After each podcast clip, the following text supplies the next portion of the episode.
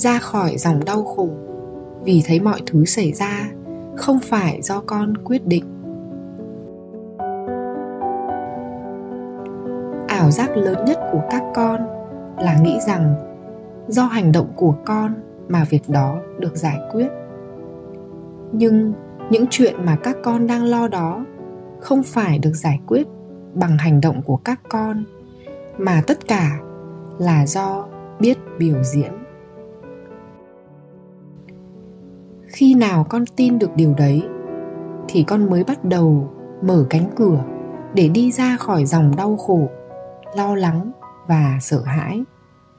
Trước khi thấm điều này, thì con chỉ đi vào. Con làm a, làm b để giải quyết được vấn đề đấy. Làm xong rồi thì sẽ có những chuyện mới sinh ra để con lại lo lắng và sợ hãi.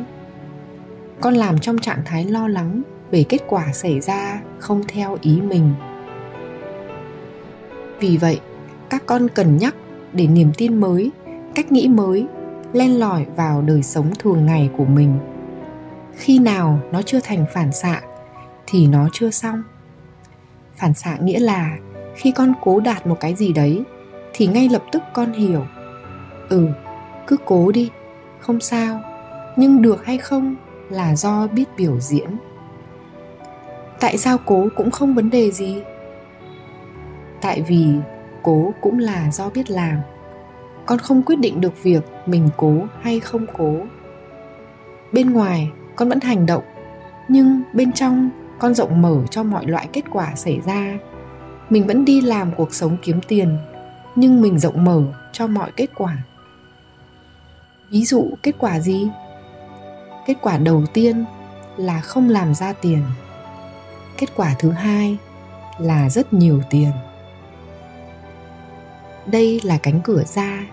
Chỉ cần một điều này là đủ để con có thể giải quyết mọi vấn đề trên cuộc đời này. Trước khi mình nói đến những cái cao cấp hơn như con là biết, thì nó phải được xây dựng trên nền móng. Con không phải là cái người này.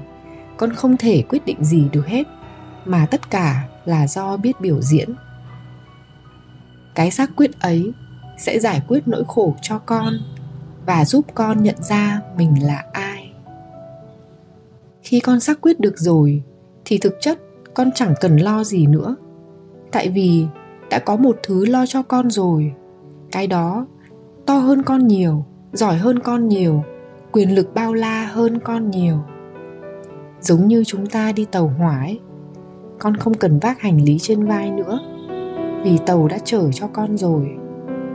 Biết lo cho con hết.